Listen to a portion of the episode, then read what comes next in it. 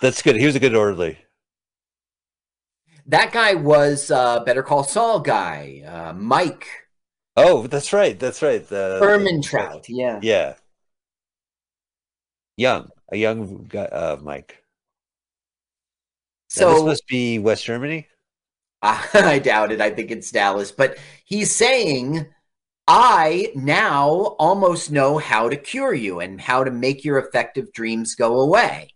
Okay. So just a few more sessions and I'll have it, you know, because I've been monitoring your brain as you get the whammy jammy. Okay. Ursula Le Guin, uh, best known for her works on speculative fiction, including science fiction's work set in her universe Earthsea fantasy series, first published in 1959. Wow. Uh, I think I told you everything about her. I told you this only had $250,000 budget, released January 9. Um, January 9, 1980. yes. God, that's so exciting. Is it? Why? Because it's like the 70s were over. And Well, boom, they're, they're kick, you know, it's still 70s and stuff. But- yeah. It, they were over in number only, right? I mean, there was a yeah, this is like the brand new month. Listen, if the world was perfect, uh, 1960 to 1969 would have been the hippies, Right. right? 70 to 75 would have been like, uh, Oh, um, splitting the decade up. well, I mean, yeah, Yeah. like the hippies were around from like 66 to They 75. Don't, don't forget beatniks, man. Beatniks became hippies. Yeah, that's right. Begat. Begat, was- right. You're exactly. It was the early 60s scene.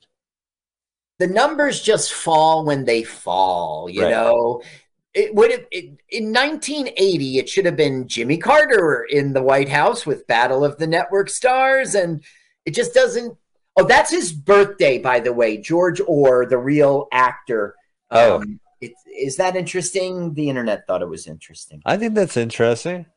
He's in great physical shape, obviously. This is not the first time his shirt's off. And we saw Yeah. bone. We saw him mushroom cap. We saw everything about Bruce. We saw his mushroom cap. Okay, so he's dreaming again, and like this time, I forget what he suggested. What did he suggest? Oh, what is an interruption? Focal.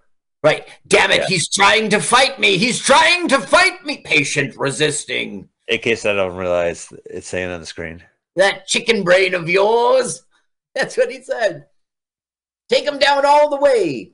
So I remember why I don't know. He didn't suggest yet. What he's about to suggest after George is under control, because he's resisting, is a world with no racial troubles. Everyone's homogenized into like the same race. Okay, turn it up because here's our the title of our film. you, George. But you leave me no choice. You left me no choice. You lazy, don't you? We call the sons of heaven. Those who heaven helps, we call the sons of heaven. They do not reason by using reason. What cannot be understood is a high attainment. Those who cannot do it will be destroyed. On the lake Those who cannot attain it will be destroyed on the lathe of heaven. The lathe of heaven. That's our. I get you. Pretty heavy stuff. I guess probably in the book it was. Here it seems a little. Well, if you read, if if we actually read Ursula Le Guin stuff and came in on the show, we'd be like, "This book, I'll tell you that this book went this direction, this book went Right. that direction," and it was a fan service when they quoted this line directly, even though it didn't work as a movie. It was cool to see it from the book. Now I care about research for this show, but I'm not reading The Lathe of Heaven by Ursula Le Guin in the Earthsea series to get ready. Oh yeah, you have to read the entire series to get ready. yeah. What's funny is the night that this was first broadcast on PBS, there's this major power outage in the Pacific Northwest. You know, Oh, she could not watch her own film. Take that, Mount Hood was did not want to get snuffed. Oh, look at this! Straight out of Star Trek, right? Now, This is all Twilight Zone too. This this idea of wish fulfillment and its uh, god awful consequences. Now, look, I don't think it's very good. They're all gray, but clearly we have African American and Asian people, right? But So they're gray. Everyone's really- gray. But it didn't make race go away. They're Oh, just see all gray. So now it would be where you come from, not your color. It would be. I think the film falls short there. They should have made some like ethnically ambiguous people gray. I think. Do you? So what's? But in this film right now, in this story, is is there like a caveat to this, or like everything's good now? No, everything's good in terms of the races. He's cured, and and as he's walking him out, he's going to say, "I have a surprise for you. I know how to effectively dream. I'll be the dreamer going forward." And look at all our progress. We've eliminated overpopulation, and we have eliminated the race problem. Now they spray painted. I'm not kidding. That spray paint 600 extras for this segment. All right, I'm looking forward to the spray paint to 600. I don't think I've seen a film ever do that. You know, this guy, the doctor is bad news, man. Right? I mean, he's a Yes. sounds like a fa- eubonics fascist. You know, just Dallas, Dallas, Dallas. Dallas Dallas. Ebonic. Uh Eubonic. Wait, eugenics, No, eugenics, or what? eugenics. Well, okay, look, I, he's our bad guy, but I don't agree with you that he's a eugenics person. He was trying to get rid of the. He thinks he's trying to get rid of the world's problems of overpopulation and racism. So he wasn't a eugen. Well, no, but he, I think he's a fascist. I think, like, even for the good intentions, it's caused a single-minded, like, his, he's going to do it, you know, and, Right. and then we see what happens. And, and then, uh, It's always a miscalculation, a Yeah. misfire. So you think he's a fascist? Which I you think, I think he's like really the bad guy. Yeah. Like, this is like his good intentions. He did, he does it for what he feels are good intentions, but he's such a, like, the fact that he's the one who's going to do it and he's like it's this guy- megalomaniac. Yeah. Welcome to Doctor's Haber's Palace of Dreams. Congratulations, George. You're the man of the hour. Let's listen to the whole thing. Don't turn Oh, on don't say it all, then. I know I've been working very hard, but I think you'll agree it's been well worth the effort. Yeah, megalomaniac. Well, I don't think I can take another big day. George, today I've cured you. Ta-da! You'll no longer have Don't you have effective anything to dreams. Look how George doesn't believe it. Yeah. It's quite simple. You have had your last effective dream. Bullshit. Bullshit, In Mike. you dreamt you lost the ability to dream. Doctor looks like Matt Berry. Is that so? The- what? Who's Matt Berry? Not that simple. The, from the Well, then- vampire movie, the British guy. Oh, I don't, I don't, I don't know why I laughed. It looks like Dr. Zaius to By the me. way, where is he? Yeah. In that outfit. The alien. There are no aliens here, George. No, they're not permitted in this part of the building. They're- Now check out what he says next. In fact, when I begin to dream, they're the first thing I'm going to get rid of. You're gonna begin to dream. Is that what you've been up to all this time? That's right, George. The burden is now off your shoulders. And onto yours. Now here's why you're right, Mike. You're right. Watch how he reacts to this. Now you listen to me, George Orr. You come into my office with the greatest power that mankind has ever known, and all you want to do is to be cured of it. The dreams don't work, you tell me. They go wrong, you tell me. Well, there's nothing wrong with the dreams, with my the friend. dreams- The problem lies with the, dreams. dreamer. The dreamer. Unlike me, who's gonna know what he's doing. Well, now, George, you must be tired. Uh, go to your Another room. one of those. Now, Go home. I'll Go home. You're exhausted. Oh, Here, I'll use this vertical escalator to get us down. Great invention, this Zoom. vertical escalator, but it's de-escalating us right now, Doctor. I don't understand. You know what the worst part of going in those glass elevators is? Is when uh, Captain America is there with Hydra soldiers. You're like, it's really awkward at that Hell moment. Hydra. It's an awkward ride. Yeah. Yeah. I liked in that when he's like, "Does anyone want to get out?" That, that was a different one though. That was uh the elevator. Yeah, who was who was it? It was um Mr. Handsome. He was the senator. All right, never mind. Robert, Robert Redford. Oh, Mr. That's right. Frank Grillo. Okay. I- don't believe this number adds up to 600 extras. Do you? What's painted in behind them? They're spray painted. They're all their body. That is bizarre. That's their response. Yeah, what Greatest to get rid good of racism was to make everyone the the- same race. The greatest numb. Progress, numb. George. Progress. Let's listen. Let's listen. Made in the past 6,000 years. Well, do you think with all of this progress you can help me to find Heather? Who? Who? Heather Lelache, the My, my attorney. CW. Oh, yes. Well, Okay, you can stop listening now because um, uh, we missed it. I wanted to sh- prove you right. How he is like his intentions are good, but his he's conceited and he thinks he's the only one who can do it. So it's megalomania-ish. Megalome, megalom. And it's at the expense of human, you know, of, Yeah. of humanity. Every Yeah, he- decision he's made.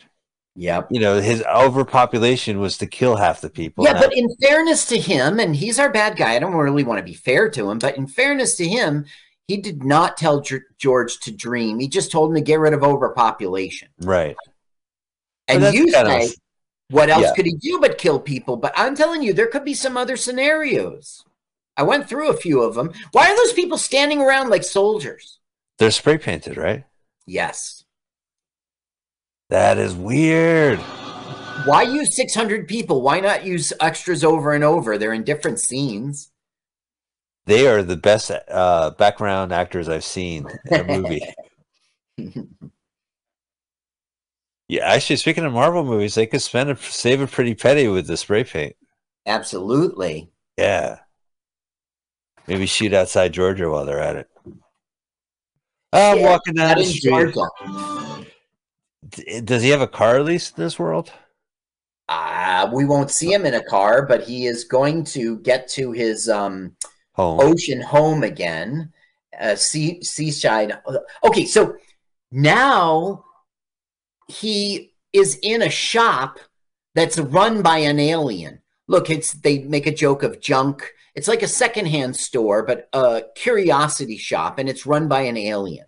I do apologize for talking over you, Carl, because when he was talking about what what exactly did he do to the aliens, it sounds like he kind of pushed them out, right? No, he made them peaceful. They still invaded, but he turned it so that they were nice. and they were misunderstood. And then Dr. Haber called Washington to say they're peaceful, stop killing them. I guess. Okay, George Orr. How did you know my name? Field of perception is mutual. Do you wish an object? You wish an object. Please continue this activity. Now he's going to suggest an object that will help George. How does he know? How Let's does it? listen. Lelache. Do you seek Lelache? Yes, I've lost her. Person sought can be found.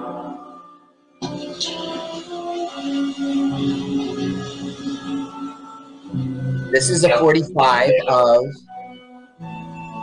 Guess which song? Is it acceptable? Oh, yesterday from the movie Yesterday. Correct. Thank you very much. Clarity is pleasurable. Clarity is pleasurable. With a little help from my friends. My alien buddy. sure that in the book it's well explained why the aliens they say something but it's they don't hit the mark you know? They convey a message that i see what you're trying to say alien you know? Clarity is pleasurable. What? Okay so when things are understood we feel good like okay i guess It is a nice touch that she's using the Beatles. I'm sure like hippies like to always stick with hippie stuff. let's listen maybe we'll get a copyright violation turn it on it's the cover version You're egging this on, okay?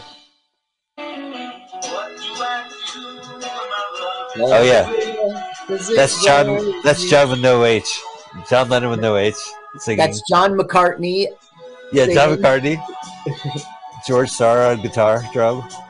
Now he's dreaming, dreaming. Doesn't Ricky Preston come on and, and join them on piano? no, uh, yeah, was is that his name? Uh, Billy, it's Billy Preston. Billy Preston, right, right, right. The fifth Beatle, not. Murray the K was a fifth Beatle too. Yeah, everybody wants to say they're the fifth Beatle, including Pete Best. Pete Best, right? Well, you know, Pete Best had a solo album called Best of the Beatles. Yeah. mhm. Yeah, God bless him. It isn't Pete better. Okay, so now he's dreaming Heather back into his life, and I guess he undoes the gray because she's African American and he's white again. And they're married. You know what? I just realized the doctor said go home. Yeah. And he goes home, and after a long day, he dreams, and he dreams that. He, And it's effective. yeah. Should have locked them up. Super effective. It reminds me of Pokemon. Really? How so? Uh, in Pokemon, you like you do a move and they do a move, and your move is super effective, so it beats the other guy. That's the. Gotcha. It's a turn-based battle. I only know that from kids, you know, from having Sure. kids and they're playing Pokemon, and I see it on TV. You ever secretly root for Team Rocket? Oh, Like want I'm, I'm Team win? Rocket. Sure. Hashtag Team Rocket. I mean, They have the you- best sound. They sound like hear- Snagglepuss. Right, right. Yeah. I mean, Meowth could be from Jersey, right? You hear? I would have a beer with Meowth. You hear his Yeah, was accent. from Jersey. Yeah. Bergen County. Jessie is hot. I'm Team Rocket, man. They have like New Jersey feeling to it. Yeah, they got they got vibe. Okay, now they're happy and married and all is right with the world. So what could go wrong? Well, Haber could start trying to effectively dream. Now, this is weird and it hasn't been introduced in the film before. Haber's gonna dream. He's not dreaming yet, but like the wind starts blowing and their their curtains around and they feel uneasy. They're just getting their spider sense tingling Right. that Haber's up to no good. That's so a good analogy. Yeah. because I feel like he's Spider Man, and then Doctor Octopus took Spider Man, which is actually true in this comics. I'll stop though for you, but uh, gener- maybe Spider Man's not a good example, but Oh, basically he. by the way, Mike, I just okay. Go ahead. But I, No, I. I know they're doing it now. I got to say it now. Turn up the sound. These two actors are truly sexually aroused right now. Yes, they're acting. They're acting, but they're loving it. Take, check it out. You can hear the tender kissing. Let's listen.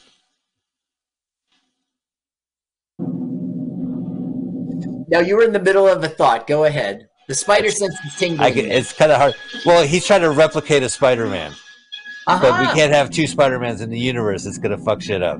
Oh, It's not a good analogy at all. No, you'd have to like get Doctor Strange to undo a tangled Well, he's a web like dreamer. the doctor who is overseeing the dreamer is trying to be a dreamer himself, and the Yes. dreamer's world is rocked. It's actually boner killing the moment. It's Now taking they're- away the.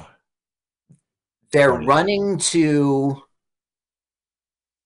stop Haberman. She's like, George, I'm scared. I haven't felt this anything like this before. And he's like, I did four years ago in April when we had a nuclear explosion. And she's like, What are you talking about? It's like nobody remembers. Oh, you think Haberman's going to cause a nuclear explosion because he doesn't? Know. I don't think so. No. I I mean, yes, I guess, but I don't understand the plot at this point. They just got a feeling. Haberman's not even dreaming yet. But That's the thing. Like he's a genuine dreamer, the other guy. So he's that's the reason why his world is getting this bl- wind blown. It's just like Because it's like his radar's up for it. yeah, his radar's up. His his gator is up. Here he is in the nuclear explosion. He's trying to explain to Heather right now what happened four years ago. That's when everything started, he's claiming. What was the day after? That was like in '81, right? So this is That was a movie about, yeah, post nuclear war. We'll be holding at the station for the next 10 minutes. God damn it. Dr- dream, dream an express train, George. I guess this is all Dallas or Fort Worth. It might be the airport. The oh, airport. yeah, this could be the airport. Now, I've been to Dallas Airport. I forget what it's called, DFW, something like that, uh, many, many times. But of course, this is in 79. Right. It must be different. They didn't really have much rocks and fires back then. Look I at the now- phone booth. I run ring, ring. He'll check it for quarters because because society's broken down. He's gonna go in there and someone's gonna knock on the booth. Hey, buddy, can you hurry up? I got to call my wife, tell her I survived. It's So just like He says now, since that day, I've been trying to tell myself that that day was just a dream, but no, this is the dream. So is are we in George's dream this whole time? Or is it the doctor's dream the whole time with George? Well, the doctor's starting to dream now for the first time. You see, he went under right. that. I see what you're saying. So This might now it's like- dream. Yeah, because he's like Haberman. It doesn't pay off though. Like he's driving into the dream or something, and then they'll they won't really confront each other though. It doesn't make sense what he's dreaming or what happens, but somehow he knows about the April nuclear disaster. Well, at one point he went. For, he woke up. He was in reality, and now he's kind of entering the dream. Well, or maybe he never woke up. He he's Ah. Now, look, we have lava stuff now. It doesn't make sense to me because it's supposed to be about nuclear war, and now we're going to see volcanoes and such. it makes total Other- sense. The floor is lava. Okay. That's does that make sense? Floor is lava. Um. Uh, clearly, you think it makes sense to you. Uh, what is the floor is lava? That's the game where you can't touch the floor. The floor is lava, so you have to jump from the couch to a chair. Oh, I see. As a child, like Yeah. I remember that. Okay, so I guess he's in the dream right now, and they're sharing a dream space or something. Right? Yeah. Dreamscape. I don't understand how this film ends, and This now this looks like an airport. now why he's getting up from his platform, but he's like still in the dream. Now, You know. Yeah, they gotta fix the escalator. PBS can't afford the escalator on. now this is a laser that was popular uh, that came out in the 70s this laser light and we're going to see them in the tube of laser light for a while and it's all because they didn't have much budget Well, it still works, you know. Get the moody Mhm. music. they did what they needed to do they did Right. okay with the budget they had So the only person who does the dreams is George. But the doctor that he goes to figures out how to harness it himself. So I think what's happening is that because the two are connected in a way that their dream and reality are connecting because this is going to cause a nuclear annihilation. i think you're right This well is where and cause it i don't know if it's going to cause but it you're right. Like he's been dreaming this is going to happen, and it might be revealed that this whole thing has been this dream, and now he's approaching the moment. well it won't get revealed because george will be back in reality with heather Is is he going to stop the? Wow! The floor is lava, Doctor. Welcome to Fantasia. This is more like two dollars and one cent than two thousand one. it's Whoa! all unexplained what's going on here.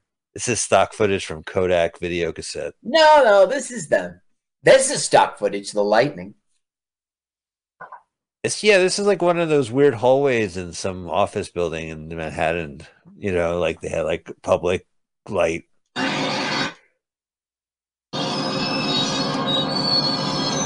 Now, Yeah. what's happening is, I guess, is Haber can't take it and he's going to freak out.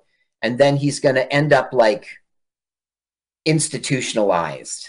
I, I don't understand it.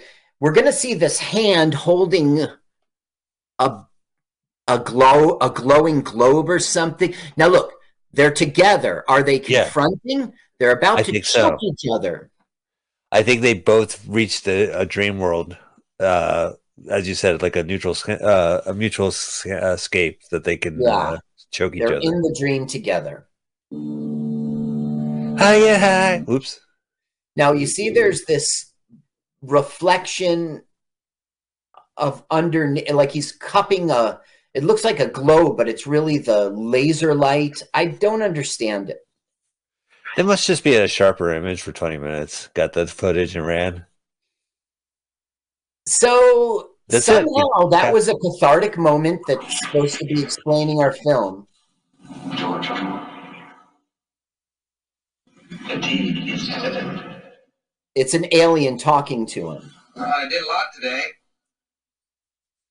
So he ends up he isn't just a customer he's like working in the store i think Oh, oh wow. I can't So say this whole now- time because the reality always warps. the alien is his boss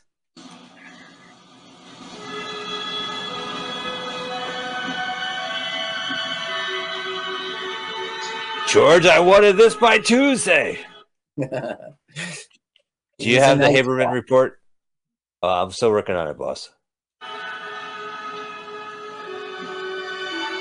Now Heather is browsing in a shop. She is a customer, and he's like, Heather, and she's like, You know me? He doesn't know him. We met a long time ago. You're a lawyer, right? In this reality, yes. So I gotta say, this is a dud the way the movie ends. It doesn't really resolve itself or explain itself. You know, I think the ending was supposed to be like Haber going against George. Maybe Right. in that dreamscape, like you said. I was wondering if I could return the favor. Can I take you to lunch? Well, thank you, but I mean, if you have the time. okay. So she's asked Heather out on a date. They're going Right. to start walking to their date. And who are they going to bump into but? Haberman. Correct. Thanks. Hey, boss, can I take a lunch break? Yes. Listen, listen, listen. Oh, we missed it. Oh, what did he say? The alien goes, Leaving means you must return. Like, you know, you're on the Okay, clock, buddy. Take your lunch break, but You must return. It Yeah. means you must return. Haber? Dr. Haber? Hey, can you do me a Haber, don't think he can hear you. do me a Haber, What happened to would you? Nobody seems to know exactly. He was on the verge of an enormous discovery, With his whammy jammy machine. a breakdown, ever since the night that everything fell apart, you know? And he goes, You saw the nuclear explosion. Listen, listen. Yeah. You've seen it, haven't you? The world after April. Now Haberman like snaps out of it for a second as if he's going to respond, but doesn't.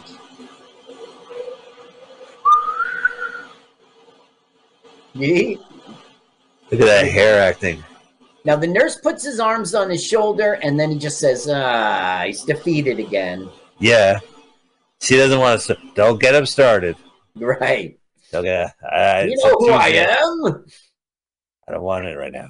I have This the is- power of infinite dreams. Every, and, and Disney's the black hole, right? The villain wants to go in the black hole, and he does, and he and it's this hellscape where the villain is like the devil, and and Right. they're they're going through purgatory, and they're going through the depths of hell, and they escape.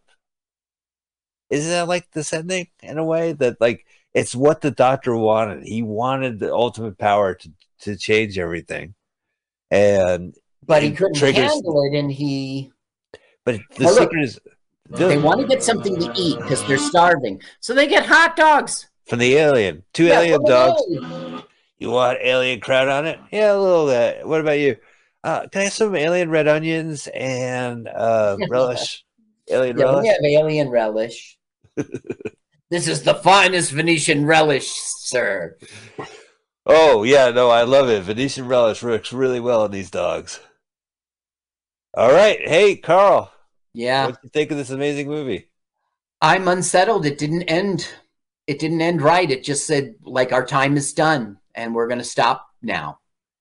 You know what I mean? Like I'm left like I was with the whole film until his, the final dream sequence. I don't know what happened. I don't really know what happened in the final dream sequence. I think that's maybe for the benefit of the story that like it's the apocalypse. Like they both pushed it pushed to the point where George felt it, and George approached him saying, "You're going to cause a nuclear war. You have can't have to face it. This is what's going to happen." The doctor sees it and goes mental, but it causes. I don't know. I like this movie. I really do. I, I'll find the book. I guess I haven't read a book all the way through in my life lately, but uh, this might be the one. I, I really like this a lot. I, I feel like our show, a lot of movies we watch are really, really, really bad. So yeah, this movie is beyond that. Like I think it's above the quality is really good. Like it's a good movie, but I do agree with you. Like it, it does kind of go unhinged at the end, and we don't really know what's going on. Oh, thank you, Tandy and Radio Shack. yeah, that's right. Two different things in Texas, right, Tandy? Artware, Methodist I University. I suggested this because I saw it when I was a kid, and I remember it from that sexual scene, and I WNEW. remember liking it. I remember the eliminating race thing. Yeah. Did you get an erection watching this again? You could tell me.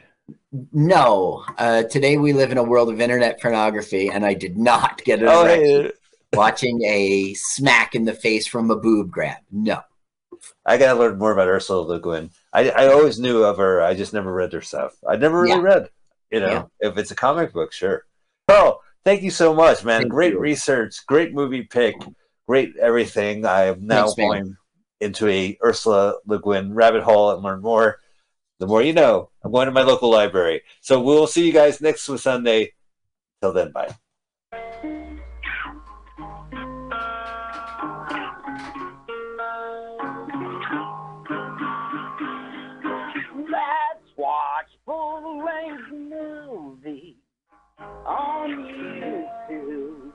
It's Michael Spiegelman. Let's watch a full length movie on YouTube with Mike Spiegelman.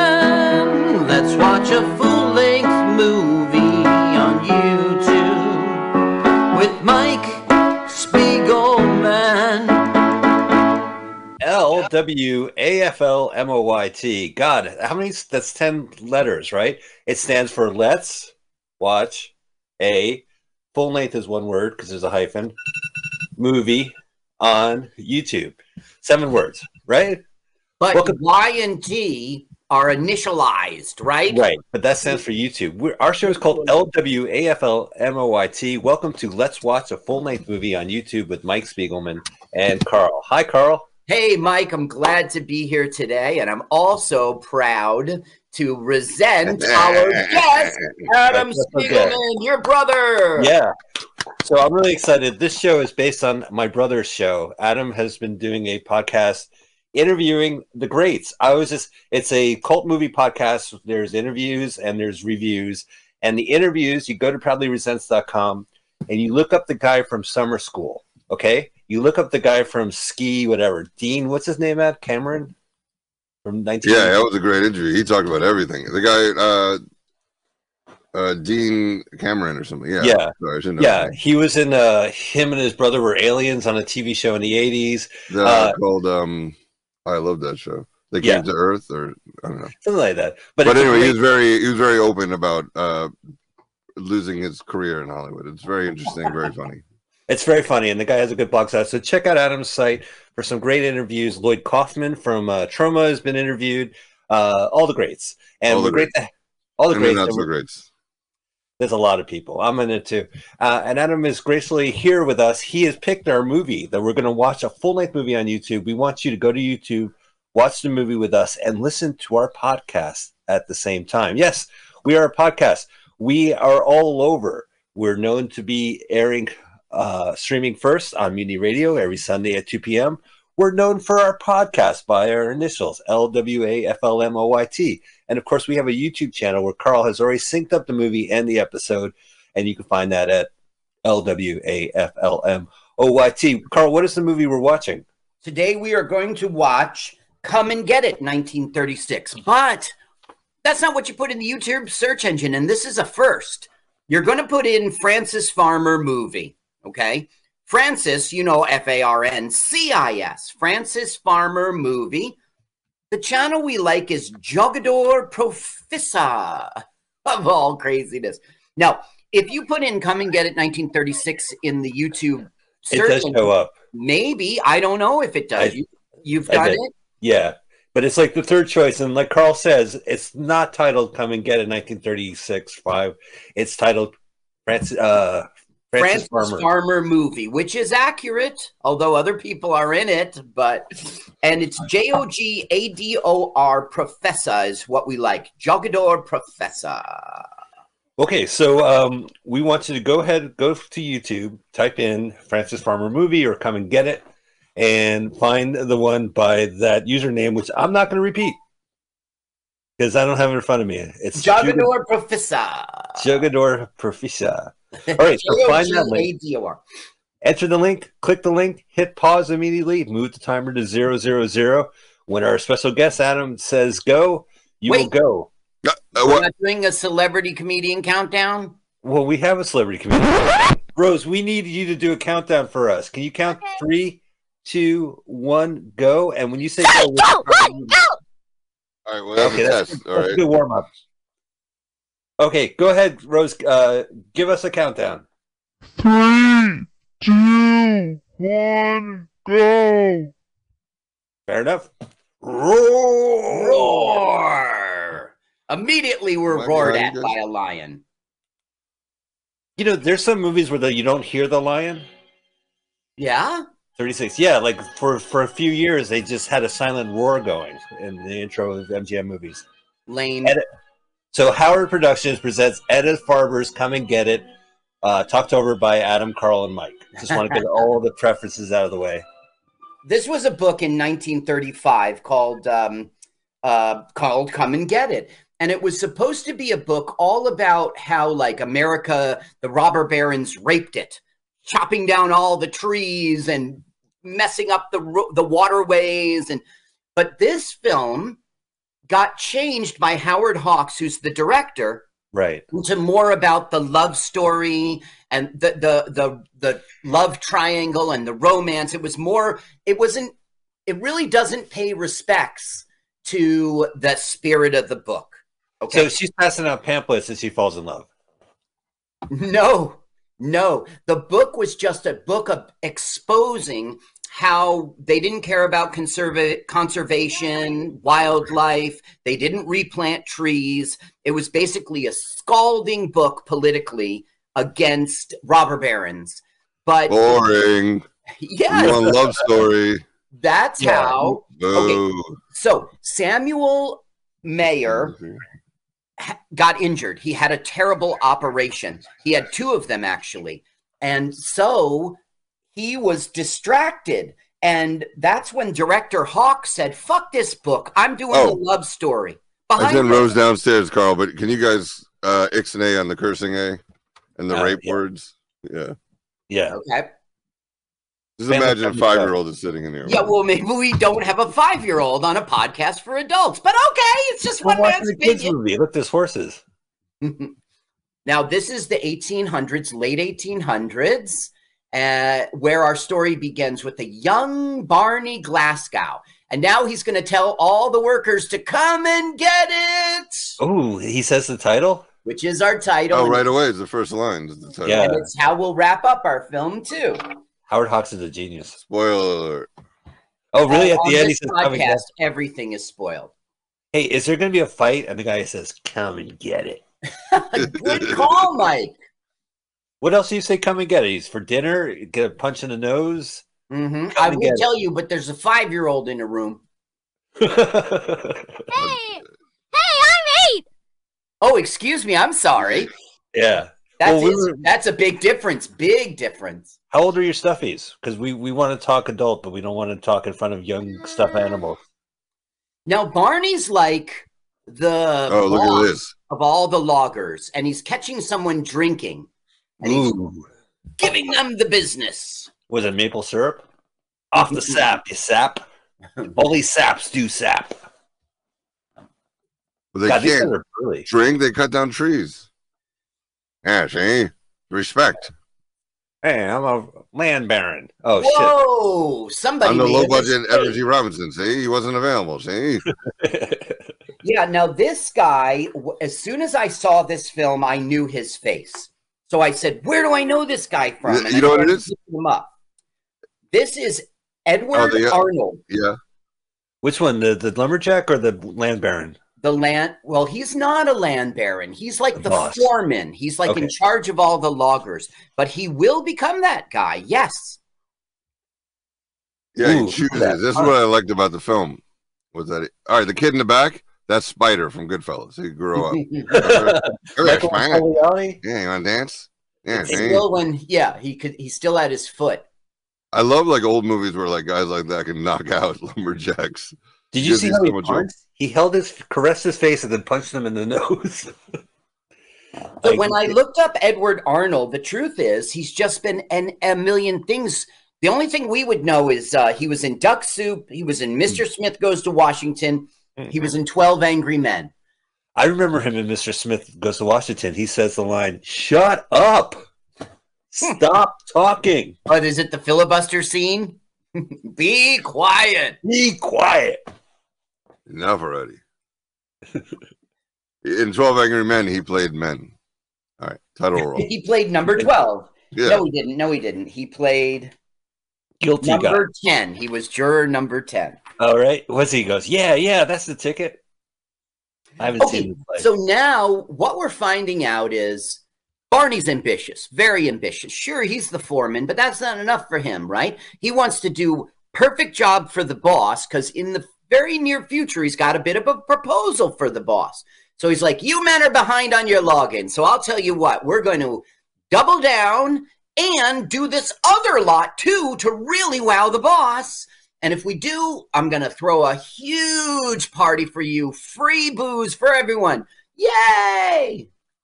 that's the equivalent to now in the office when they say like, if you come in for extra hours, you get a pizza party, and everyone's like, all right, yeah, you have no health insurance. All right, Well, now just- we're going to see a lot of timber. Okay. Oh, And- timber. timber. And there are lots of times right by the tree. I just don't get how I don't get mushed by a mistake. Hollywood. Well, you so say timber. Yeah, you say timber. You say No, but the guys sawing themselves. What if it fell right on? You don't have a second to get out of the way. No, I'm with you. I never knew understood that. You noticed there was a, a credit in the beginning for logging sequences filmed by a separate person. So they must have somebody who knows what they're doing. Oh, they Now, must have watch bought this. it, You right? see how close it is to them? Of course, Yeah. it's a fake in a movie, but like, what if it started tipping his way? Do It you think it's a real tree there, they or a Hollywood tree? Uh, well, okay. Oh yeah, that's one of that those the Hollywood exterior trees. scenes were filmed in Idaho in the North Fork Clearwater River, and we're going to see a lot of that footage. One of those liberal Hollywood trees. Yeah, Yeah, um, those Rob Reiner trees. you'll see him getting hugged in the film. Now, here it's like late, but Barney's still working, and he's going to, you know, they're talking about how the river is thawing and they can use it for the logs, and they're going to dynamite the ice that doesn't melt. It's pretty dramatic. Nice. He's like, hey boss, have you heard of these floppy disks? You don't need that logger book. Like that's old school. It'll never work. never work. It's a lodger, lodger. Although they're doing logging, it's not a logger book. It's a, It's a ledger. I was gonna say ledger, but I said lodger. Le- I was maybe combining maybe I'm wrong and you're right. It's ledger. Yeah, you He's write a your lodger. He's staying in the in that hotel. Where a he lodger. USA yeah, see? Look how So old the guy in the hat is one. for Yeah. now. Like they're both actually pretty old, but he just looks ancient. You know, with the Now, this guy. They're probably both thirty-five, to be honest. Yeah, to be honest, they how always old are look your heroes? right? You- That's a hardy 35 right there. He That lived. guy's funny He lived. I was a juror for twelve with other eleven Yeah. other angry men. Well, that was in the 50s. You see, what happened is Edward would go on to begin to gain weight, then he would lose weight, then he would gain weight. Then at one point in his career in the 40s, he said, You know what? I don't want to be a leading man anymore because I got a diet. So he just let himself get big and took character acting roles. Oh, so in 12 Angry Men, he played juror 12 and 11. Uh, he, Hey, come on. Hello. He filled out both seats, but he played Right. 10. We were going to do 11 Angry Men, but Okay, you're such yeah. a good actor. Yeah. Well, I only see 11. Hey, I'm in the room. Do you mind? Now we're about to see about 20 minutes of a Poor documentary of logs floating down the river and how they go about it. This, is, how they in Hollywood. They call this padding. Yeah. Yeah. It's interesting, but after like the first five minutes, you're like, are we really?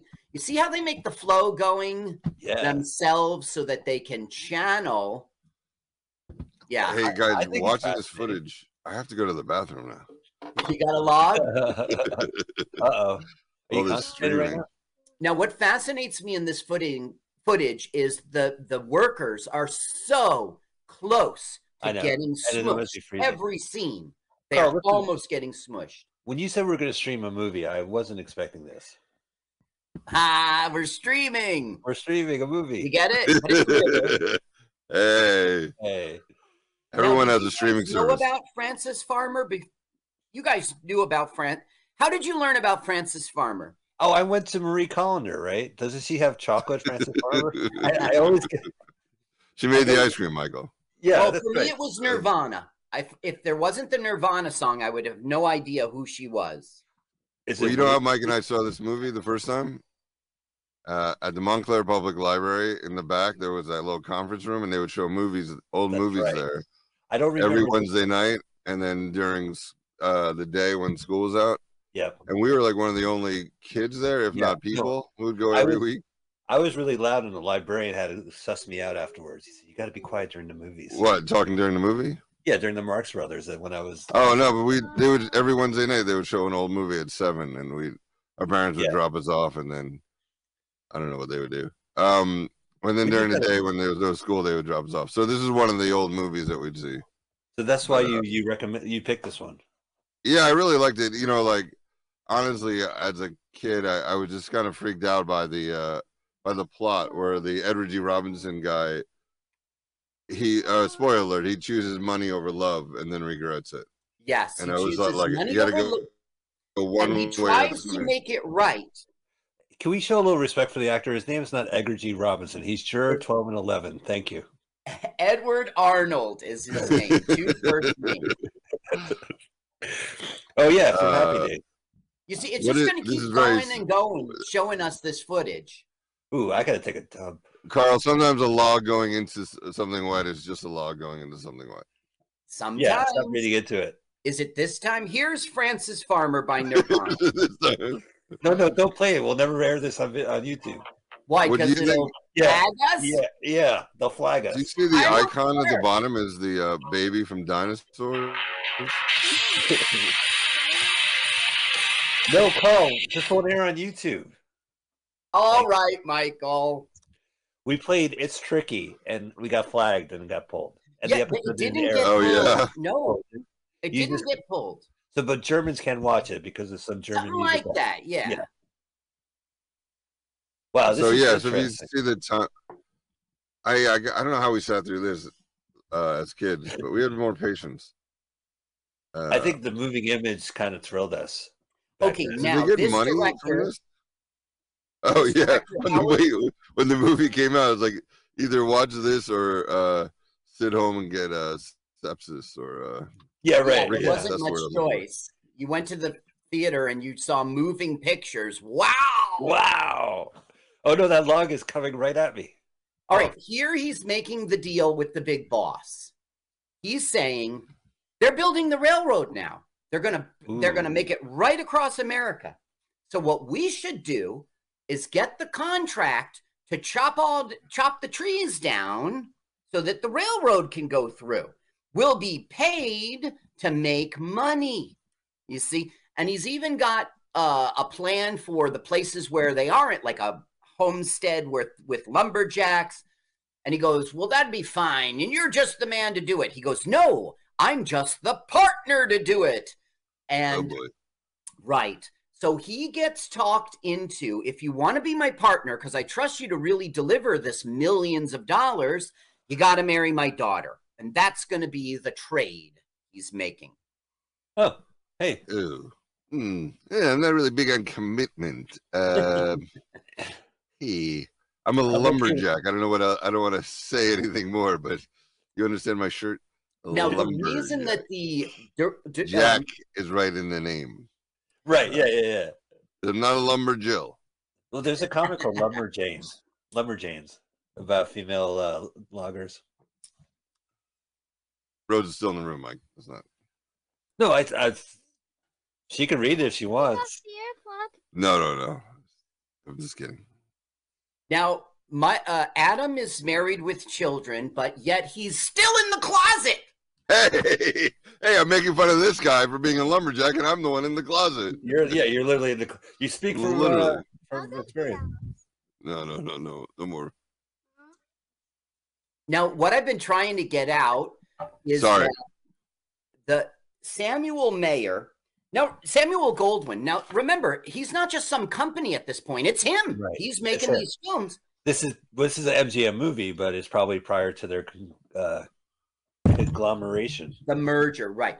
The reason he chose Howard Hawks to be the director was because his grandfather was a logger, and basically Barney from the book is based on his grandfather. So he thought, who better that you know? But then Hawks said, "I like the romance. I don't like Yeah. the politics." I don't like my grandfather as a scumbag. Uh, excuse me. Right. I didn't mean to say that. Hi. Oh, but A- Adam, maybe you know, so we could do a little humor No, no, it's fine. We're family friendly. We're watching. A, we're watching a movie. We're watching kids in a library. We can't. We can't handle that.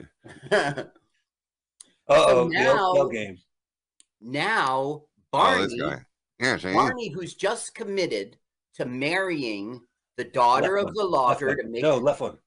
Oh, I was wrong. Sorry. No, that.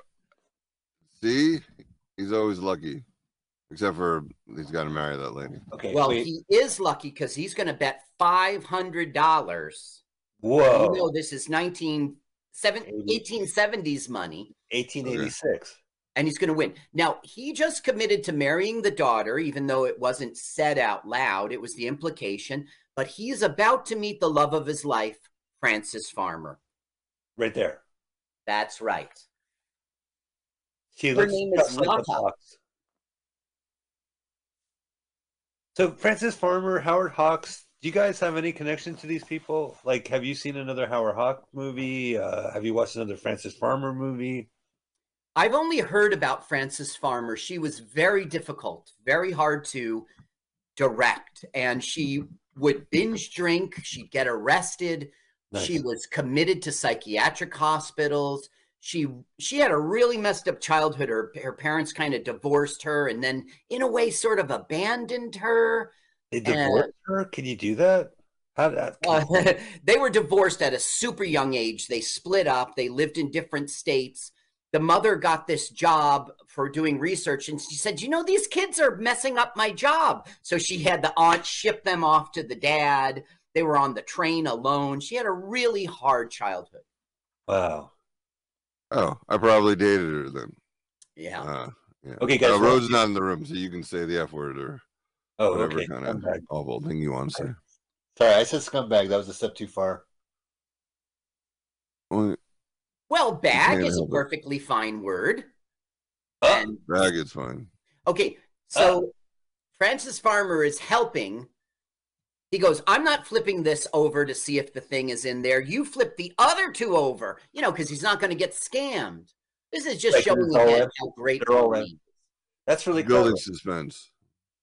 Now, the, you know, in eight, five hundred dollars in eighteen eighty four is equivalent to five hundred dollars in eighteen eighty four. Yeah, in 1884 money, that was worth like 500 bucks. Yeah, like if you uh, adjust for inflation in the time period, it's Right. about five hundred bucks. So she's giving this, you could put on the audio for a second. You could see how tough she is, you know? Oh, shoot him! Shoot the Leave it on player. for a second Don't. because we're about to hear Love Me Tender by Elvis. But before there was an Elvis, This is 1884, right? So Yes, This is uh, Gomez Addams playing piano. 1870. Yeah. love yeah. thy tender. They changed the lyrics in the. It's 20th. completely different. It's completely different. Um, Oh, are you gonna sing a song? Give me my umbrella. Where's my This parrot? guy, It's a your hair looks like it's been raining all morning. Look at that. Get Hit this guy boy. a towel. Okay, the song is called Aura Lee, popularized, popularized by Elvis Presley with Love Me Tender.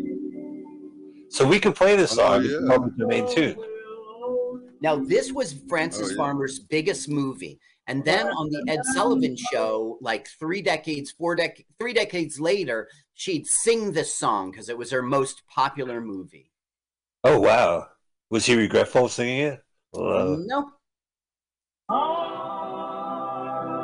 ow, my eye! Why'd you open a parasol indoors? now I get sick of this song by the end of the film because they play it throughout. My goodness. Imagine she sang orally. Maybe that will help you. orally, right? Aura yeah, right. Now it's an interesting song. Now you're interested. Lee. I'll listen to the end. I want to see how it ends. How will we be taking this test, Professor? Aura Lee.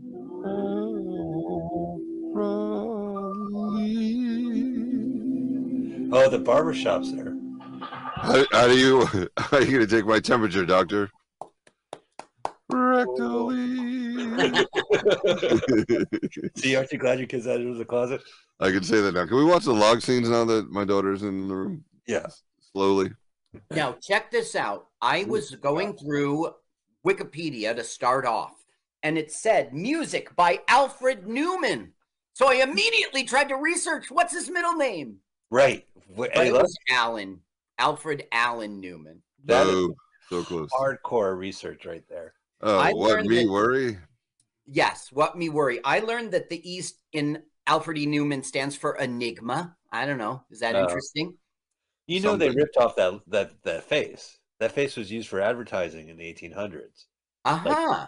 You know how they would have like you know Dr. Spiegelman's cure all or whatever. yeah. Yeah, so they would have Alfred E. Neuman. They reused that formula. image, and then they, for the rest of their corporate lives, they backtracked and retreaded and said like, "Oh, you know, it was a popular image at the time," and like, or it was a coincidence or something like that. But yeah, you could trace it back to the 1800s. Kind of hard to say that when the guy's name is Alfred E. Neuman. Now, it turned out that Alfred Allen Newman was like, he did over 200 motion picture scores. He did the fanfares, which are associated with Samuel Goldwyn Pictures. Wow, that's big news. He was one among the first musicians to compose and conduct original music during Hollywood's golden age of movies. Later become became a respected and powerful music director in the history of Hollywood, his son too. Newman and two other composers are the three godfathers of film music, apparently. So usually I ignore the music because he was Alfred Newman. You were like, what? Let me check this out. Yeah. There was some Mad Magazine songs, right? Uh, they had a. Do you remember that? Ed? They would on have a record inside the. uh the magazine. Yeah, I'm going. It wasn't. I'm going berserk, but it was like I'm going mad or something. I think I'm going crazy. It was like it. It was a gimmick 45. It was a, a plastic uh, Right. 45 inside the magazine. You you would separate it, serrate it out, and it had multi grooves. So the song would begin, "Hey, it's a wonderful, terrific day," or something like that, and then it would get to a multi groove, and it would give you one of three different endings or Cool. whatever. So it would be like, you know, my wife left me, a rat bit me, or something like that. So I remember the first time I ever put that on, I heard Yes, I'm as you Thank you. Thank you. You played the Nirvana song anyway. All right, fair enough. Well, you don't have any Beatles songs to ruin this. Yeah, what about Rolling Stones? Did they Francis Farmer mentioned by Bowie? Now look, Francis is putting a Mickey in his drink. Did you see that? Yeah. Who's Mickey? Okay. So he's gonna like pass out. She's gonna steal his five hundred dollars of winnings or whatever. Nice. But something weird happens. They He starts love? asking her, Where'd you come from? Are your parents still alive? Can you get back? And she gets pissed off. Hey, what are you two? A bunch of missionaries. Come on now. and I'm a lady of the evening. See, he's genuine. He's just interested. And it turns out it, about $150 she could get back home. So he gives her like 200 bucks. And then Sven chips in like 30 bucks, whatever he's got. Fucking And then she starts to realize this guy's not worth ripping off. This guy's a nice man. Right. And so she'll prevent him from drinking the drink. Oh wow. Why don't you give it a listen for a second? All right. Well, I'm getting kind of thirsty. Look, all right, then, get out of here. You better stop drinking. You better take care of And this. she's like, you better stop drinking. Will you get out of here? Why? Because. Look here, man. Your pocket's full of money. Some of the man's sitting over there. If you think he's gonna let you get away with it, you're crazy. Well, he's like, she's like, my pimp's not going to let me out of here anyway. Please, Yeah. do what I tell you. You go with us? What? Is he going to leave the table and his buddy's going to drink his drink? Finally, slurp. You should have written this film. Yeah, I'll talk to Howard Hawks about this. See that? Whoa. Yeah. Now you'd think he'd be like, hey, screw you. But he's like, no. He's like, you're coming with me. I like you. Yeah. Yeah, yeah. He's like, I disagree. I'm in the minority. Yeah, you're going Pimp is like, you're not taking my best girl who sings Elvis Presley songs. Yeah, and has an umbrella indoors. So Barney's like, here, you sit down. We're going to fight this out. And she goes, what do you think I am? And she grabs her own bottle. Oh, look at this whacking people on the head. You know, every time there's a bar fight, especially if it's the Wild West, there's a certain choreography that we're just used to. And this is like breaks all the rules. Look, he threw the chair at his knees. They're fucking rough fighting. Lumberjacks, man. Look at this guy. He does that move, holds the chin, and then slams the head down. Yeah. called the boy chick. Bang! Oh, right You in my see, They start flinging the tray. Oh, yeah. this look will at be that. called back later in the film. What a dangerous thing to do. Right in the Ouch! nuts. Oh Hey, no! again, another Oh, nut right in the nuts! Oh boy, the family jewels. shot. Uh, my glasses. the log, the log in the stream. This is the most dangerous stunt I've seen. Like custard pies are less dangerous. They're throwing metal frisbees at shit.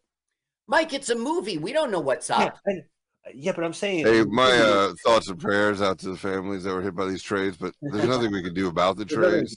But they get to Um, free the girl. Trey's It's their right to have the trays, and uh, we can't regulate trays. It's defined in the 222nd Amendment. Trade. Oh well, she settled in. Hiya, honey. Hiya, Ralph. She Hiya, left Ralph. him because she was a traitor. This Wait, is was she like a? Was she a prostitute? It's never said. Okay, it's implied. She just sings in cat houses. Singing Yeah. prostitute. Well, I don't know that she was, but Are they? all come on. Just kidding. so now she's like, I love you. I love you. They love each other. Now listen, Alice. My, it's not a get rich scheme plan. Do you Uh, guys know the Nirvana song? Do you know it? Something, something. Frances Farmer, uh, entertain me. In a, No, no, no. The, the title of the film is called, the title of the song is called "Frances Farmers Will Have Her Revenge. She's not mentioned in the song, but she is born in Seattle, Washington, and that's where they're from. So maybe it says this is the only thing, and maybe it's her. you think In her false witness, I hope you're still with us to see if they float or drowned. Our favorite patient, because she was incarcerated a lot. Display of patience, disease covered Puget Sound. She'll come back as fire, burn all the liars, leave a blanket of ash on the ground. Wow. That might be,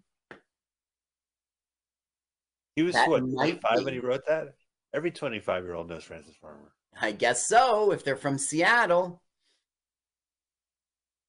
You think like Kurt Cobain saw like a punk rock sticker of Frances Farmer on some coffee shop in Seattle? He's like, oh, just- cool, Cool. cool. Oh, look, there's a hole in the screen in the uh, screen. Yeah. Now they're Who off knows? somewhere, but Sven has a telegram. Okay. All right. and then it says, My Oh. daughter's expecting your arrival. You want to, Oh. you're serious about this partner. That's my birthday. Get down Yeah. here. 1884. I like how it says quit fooling around if he's like, stop fucking her. Come on, see? My daughter's not going to get pregnant herself. Look at his face. He's got a serious dilemma now. Am I going to be a mm. rich, powerful man or am I going to be happy in love?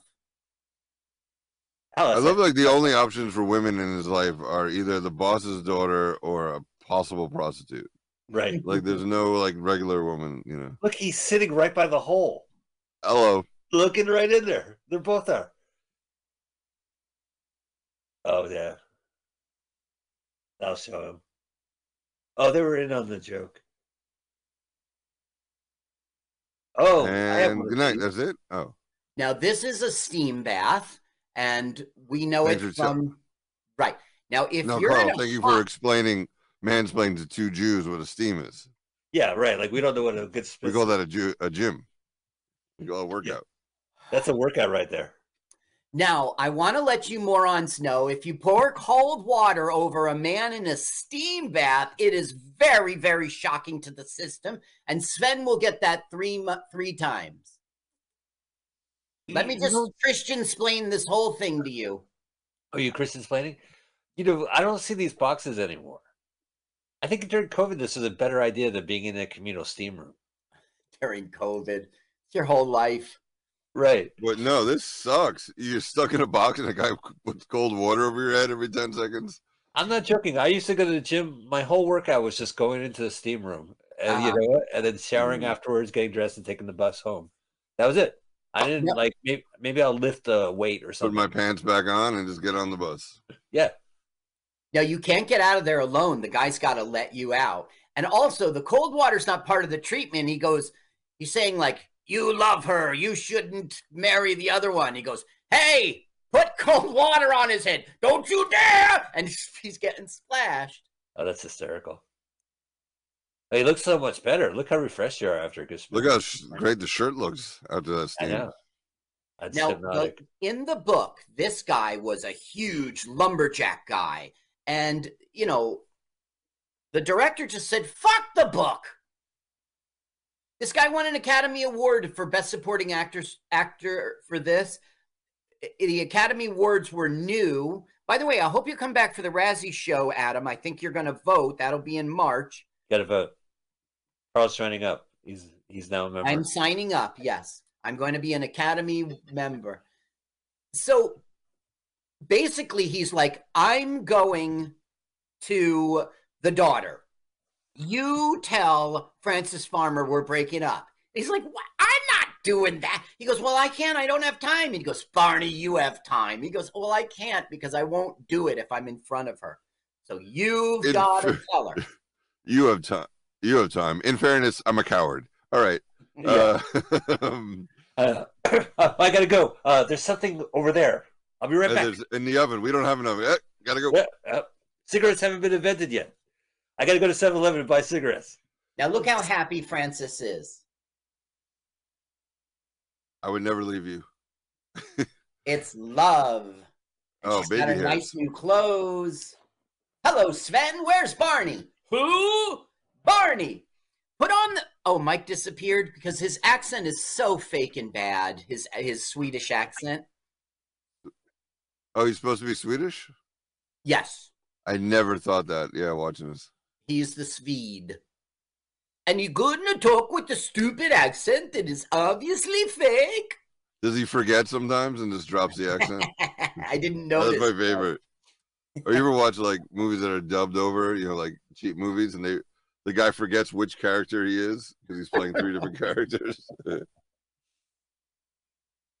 you back with us? Oh, uh, Rose is back. Okay, so Mike is gone. so Wait, we have your your uh, limit of Spiegelman. Sorry, Carl. No problem. Samuel got better from his surgeries and came back and saw what uh, Hawks had done takeover. with his film. And it was I'm like, the takeover. okay, you're going to take over? Yeah, Can you never see the mind. film? We're watching the film. So What are they did doing he? in the film right now? drinking uh, prune juice. Yeah, you don't- Were you about to say alcohol? I don't know what that is. No, You know I was saying. alcohol is? Shh, Go let Carl speak. Go ahead, Carl. Well, you know, it's it's not important. It's just for the audience.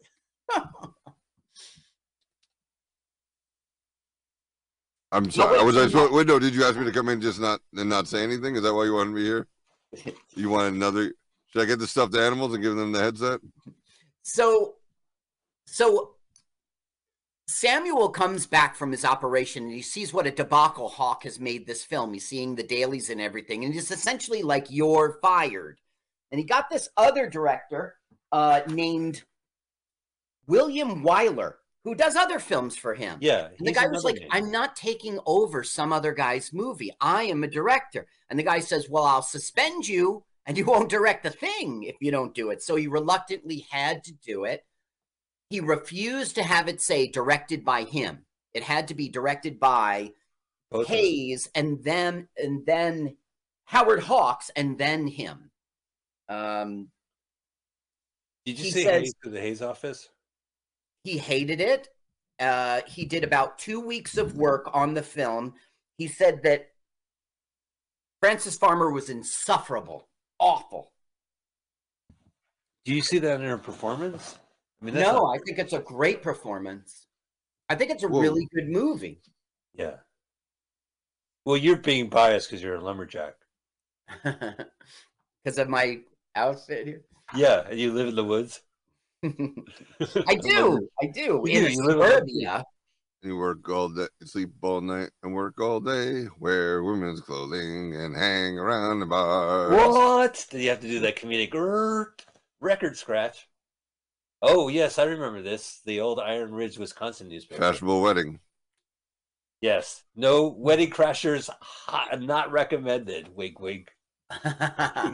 yeah, that'd be the see. th- Back then, she couldn't just show up at the wedding and make trouble. She'd have to get on this train and stay at that hotel and get you know get a horse and buggy and you know she would to, to get and you can't just crash a wedding. Uh, put up You- the sound. You can hear the fake Swedish accents. What's a fake Swedish accent? Sven is from Sweden. That's why his name is Sven. Everything ready. Everything ready. Why are you fooling me? So she can't marry Barney. So she's marrying the second best man she knows, Sven. Sven. Yeah, that always bothered me too. Like again, there's only two choices. It's vengeance. The 1800s, Hey. right? There's only so Hey. many chicks in the town, you know? Right. Like, yeah, they're either a nut or, or Frances Farmer. And you don't marry her, you marry the farm. That's what you're gonna get, the farm. Carl, do you wants the milk for free. she's Right. marrying she's marrying Sven out of vengeance, right? Yeah, vengeance yeah. is a dish served. She's doing Oh. it for Svite. She's doing it for Svengeance. vengeance. You know, my favorite uh, movie is uh, Smenem. the Mar- from the Marvel's universe. Yeah. Sv- Sv- universe. It's the Venom. He's the sweetest Venom. Okay, so now they're going to get married, and that marriage will result in a child. Okay. Oh, now we're in the 20th century. Right. Now, he's 50 years old. Barney is this exactly what he planned Right. a powerful, respected, kind of robber baron guy married to Emma. Louise. So is he going to get his You know, did you see that? He said he had handsome children despite his wife. That's really messed up. Well, That's really she's that's part of the film is that Frances is very pretty and and the mom is not pretty. Now look, the mom is not even sitting here, right? The, that's the mother of That's the grandmother. mother-in-law? Mother-in-law. That's another Mad Magazine song. Wait, maybe I'm wrong. Maybe that's the mom. I've seen this film 3 times and I'm just she doesn't seem like the mom to me. She seems like the grandma. That's see the what- problem. Spinster aunt? The mom really does not play into this film except for a few lines. It's interesting that the opening, the, the scroll said that he's 50 years old now. Is he going to get a colonoscopy in the next scene? What? No, it's the third it's the I don't know that they did that. Because he is 50. He should get it checked. That's it what was- he's 50 years old. He's not there. He's peeing right now. now he's walking back. Oh, I think I have to pee again. He's Oh, not he's back. taking his mail. AARP. I'm not even. I'm just fifty. Wait, did you guys join AARP? Yeah, he's getting letters from them. Oh, I already Okay, joined. now this is the daughter of. Okay, we just met the son at the uh, um, kitchen table, at the di- breakfast table, and now we're meeting the daughter. And the daughter calls him Barney, not Dad. And she's like, "Don't you say that around your mother; she'll get furious." And then she replies, "Okay, boomer." Kids today, right? Yeah. So Honey, I'm not a boomer. I was born a hundred years before the boomers. Okay, boomer. okay, boomer. no, you don't understand. I'm not that generation. I was born in 1832. Okay, boomer. Ah! They do that on purpose. My research about the daughters disappeared. Here it is. Uh, Andrea Leeds is her name, and there's not much here. She was nominated for Academy Award. For this film? Like She- no, no. Uh, it was for something called Stage Door in 1937. She quit. Reti- She quit. She retired and became a horse breeder. I don't know. There's nothing interesting there. It happens all the time. Uh, you're welcome, audience. Yeah, you're welcome, horses. She was chomping at the bit to retire. Hey, come on. It was the audience's loss, but the horses' gain. So now we're finding out that there's been a telegraph from Sven or Swan, whatever his name is. It's like, why haven't you gone back to Iron Ridge? It's been over 20 years. Now we know why. It's because Right. of Frances Farmer, right? Lotta. But the daughter's like, look, you're not happy here. I can tell it. Why don't you go back there, relive your younger years, and try to enjoy yourself? Listen, Dad. Go now a that bar you fight. conceive- Get laid. Yeah, get laid. Yeah. Dad, now that you conceive me, I see no reason why you shouldn't leave mom. Right? She's not saying that. She doesn't understand that. She doesn't know so about handsome. Frances. oh, it's the butler. Prescott. Carl, what's up with this guy?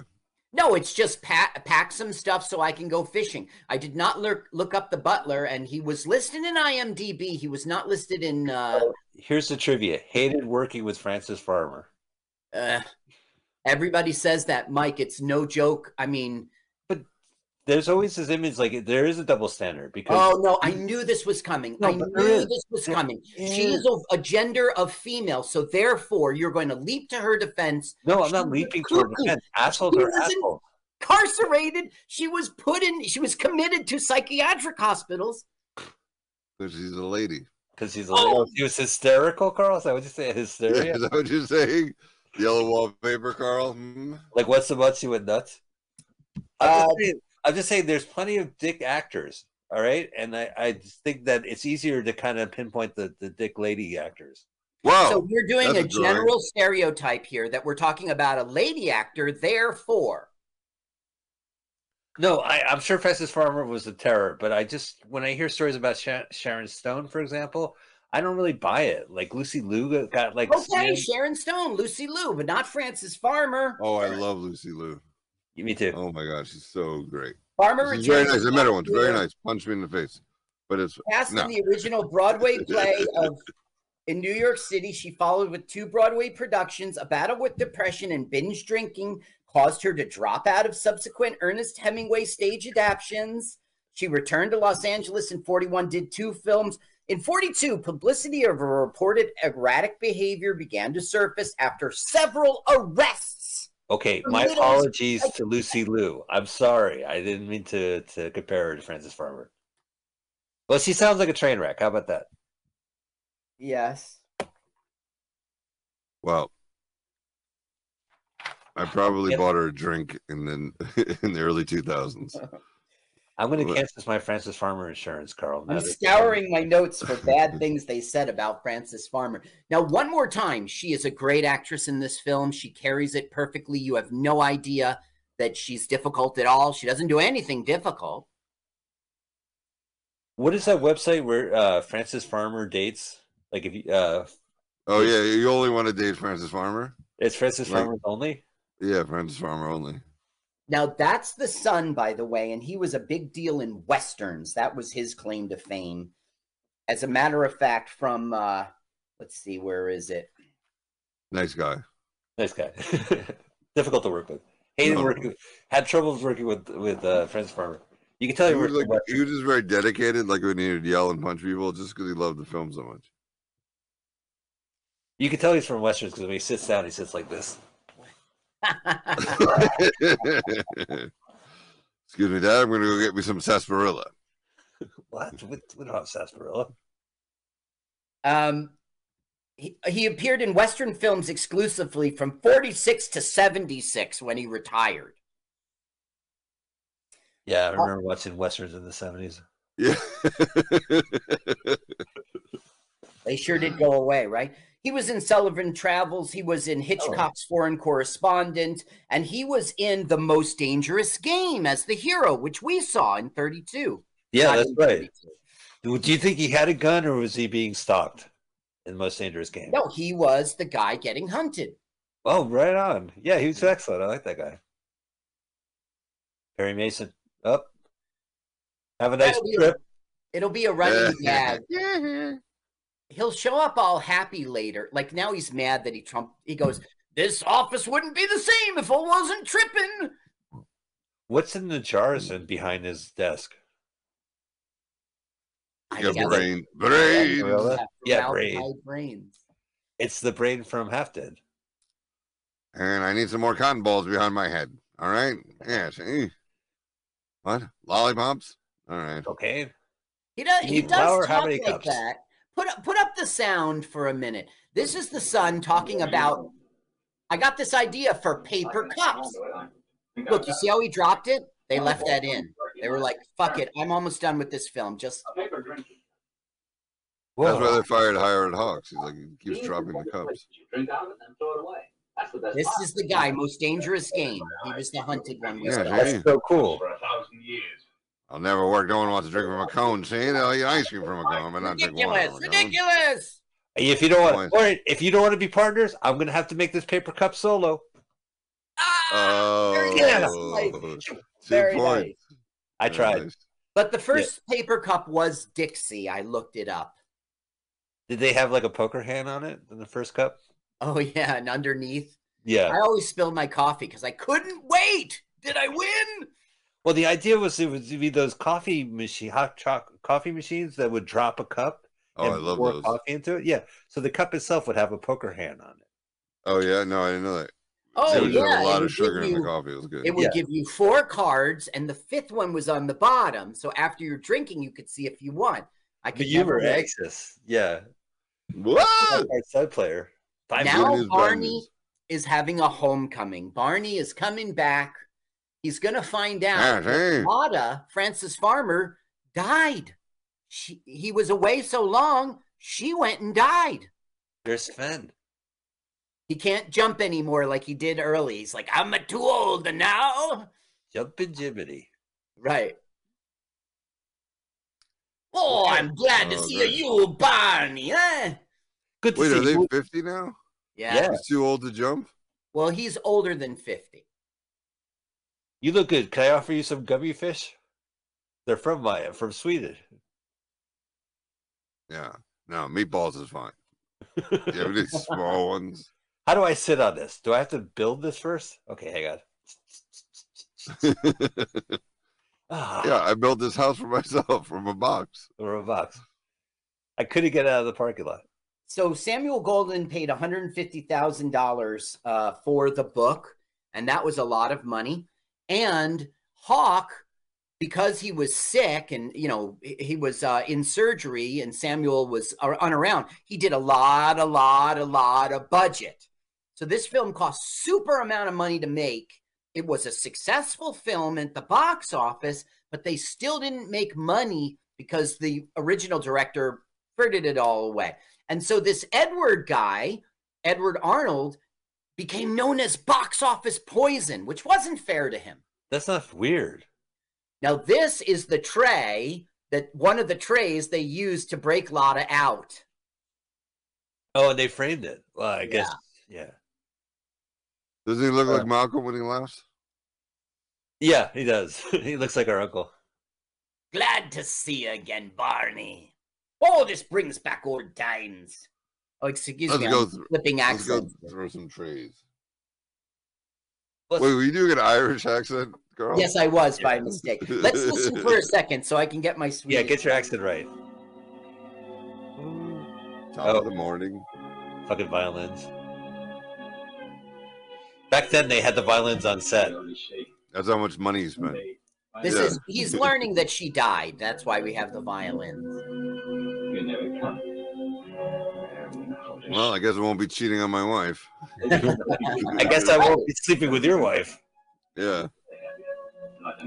Uh, I won't need these condoms. Tosses them in the fireplace. the old jimmies. You know, well, you think Sven has a, enough condoms being Swedish? Why? I don't know. Yeah, Swedish erotica? challenge him, Is it Carl. That was really film? didn't make a any Swedish sense. erotica reference. That's all I know. I, I'm No. still lost in the woods. Boo. What am I, a logger? So you can tell which director directed what, right? Because one is like in color and one is in black and white. Could What you they tell? I mean, is it is it like just eh, he Hawks did the first half and the guy did the second half, or was it shot all over the place? Well, it was the last two weeks of production that he got healthy and came back. And that's Oh, when wow. he fired him and hired Wyler. But it's there's a dispute. Some on the internet, some sources say 30 minutes of this footage is him, and then other people say 10 minutes. But absolutely the last uh, edit of the film is his. Oh, The, the one that got Right. released. Hashtag release the Hawks cut.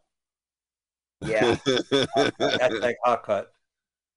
This is Carrie, and it's Sven's sister's daughter. I think his name's Svan, and I'm saying it. Yeah, I'm insulting him. Svan. So they're meeting Svan's sister's daughter who lives with them, Wow. and her name's Carrie. And she was going to be our lead in this film, but Frances Farmer showed up and beat her. Really? God, Yeah. she must be really hard to work with if she beat her. with the stick. But she's got they a were better gonna go role. there, but they decided to buy the farm. No, enough. she would go on to have lots of troubles with the House Un American committees. She was Austrian. She Mm. was pro Nazi. In Yep. the 50s, the FBI began to investigate her.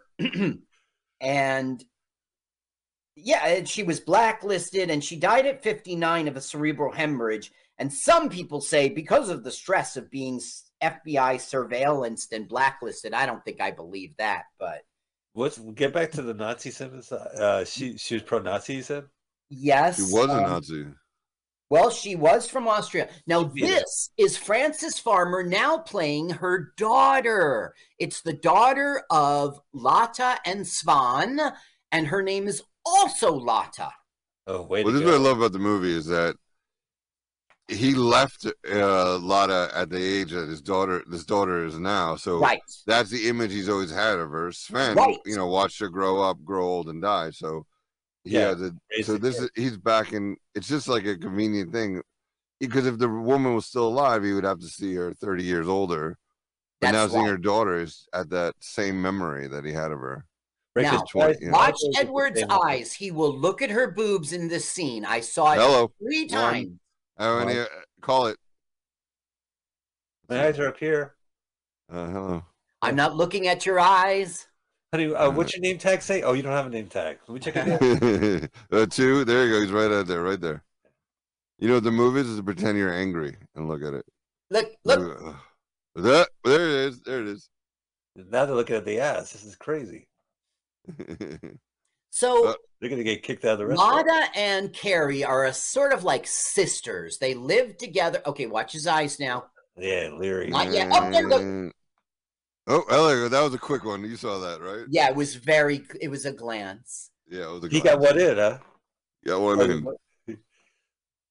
Lick the finger and touch the uh, twenty early twentieth to make century. sure it's hot. ah, it's hot. Now, there's something a little contradictory in this film. In this scene, she's going to talk about as if, like, Barney's sexually attracted to me, so I'm going to exploit that. But later in the film, she's going to be like, I would never. I don't know. It contradicts. Put on the sound just for this conversation. I'm early uh, and you come along as soon as you can. No, I'll come later. Yeah. Hey, don't I? Listen, I don't want to be there when Mr. Glasgow comes. But why, for Pete's sake? Well, if I'm not there and he waits a while and gets afraid I'm not coming and, and, and then I come. so she's Hello. manipulating. What are you driving I'm going to show up late, so I miss. He likes me. what are you up to, young lady? now stop grinning and answer me or I'll slap you, big as you are. Oh, you and Pa have been dumb all your lives. Well, thank you, Miss Marty. Well, you have. You don't plan anything. You just let things happen to you. Well, Well, I'm not like that. Well, ideas are Yeah, I I'm want hot. I'm going to fix them so I can get, that's all. Let things happen to you like that. Nazis now. walk all over you. He likes me, and he can do a lot for me if I just make him think I'm worth helping. I'm Swan Bostrom's daughter, and I got looks. Okay. All right. So that's all I wanted you to hear. Now, later in the film, though, she'll like do a reversal as if, "What? That's shocking! I never even thought of it." And and and the script's not making her just for this one little scene. She's got some manipulation to her, and then it goes away for the rest of the film. It doesn't make sense. You think that was added by the new director to kind of Oh, that's a good point. like it was a note that they had to add that scene later? Maybe, Make her look bad. maybe. Two shots for Sven, three shots for Sven. You guys want any of this? oh, I forgot to offer you guys some grappa or whatever it is. I have. Now he goes, "Where is she?" And and you see the Ooh. Carrie's like, like it's true what Lotta was thinking, you know. And Oh, Santos. they named her Lotta because she's got a lot of boobs. A lot of junior, right? A lot of senior. Got a right, lot of it is junior and senior. That's right. Yeah. Unless she comes from a long line of lo- uh, a lot of, it'd be a lot of the third, a lot of IV. Oh, that's a lot, a lot.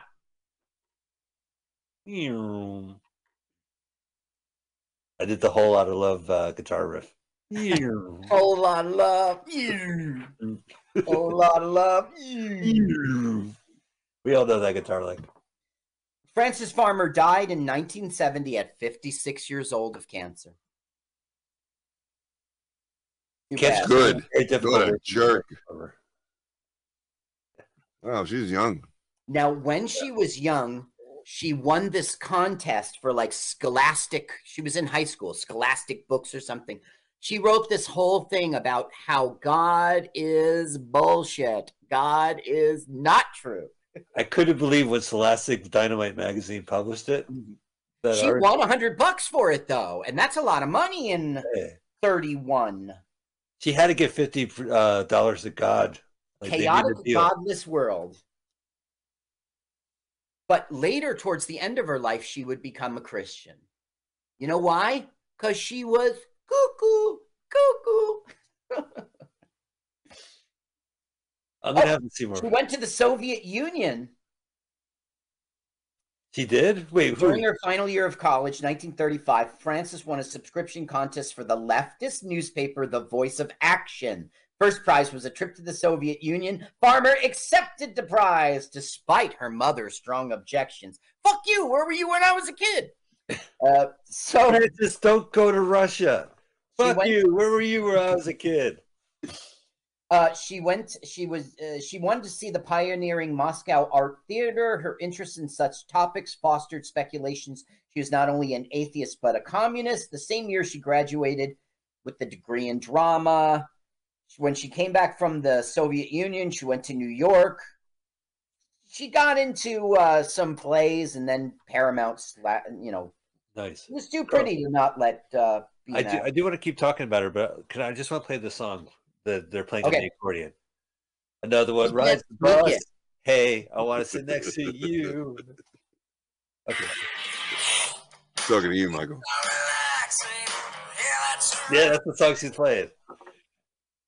Well, Barney's she's singing "Love Me Tender," and Barney's like, "Stop it, stop it," because he can't handle it because Right. it looks just like his love you know, this in this film, like Barney's not a terrible, awful human being. You know, sweet. yeah, he's a little. he was sweet. friends with the loggers. He was ambitious. He, He was ambitious. That was his problem.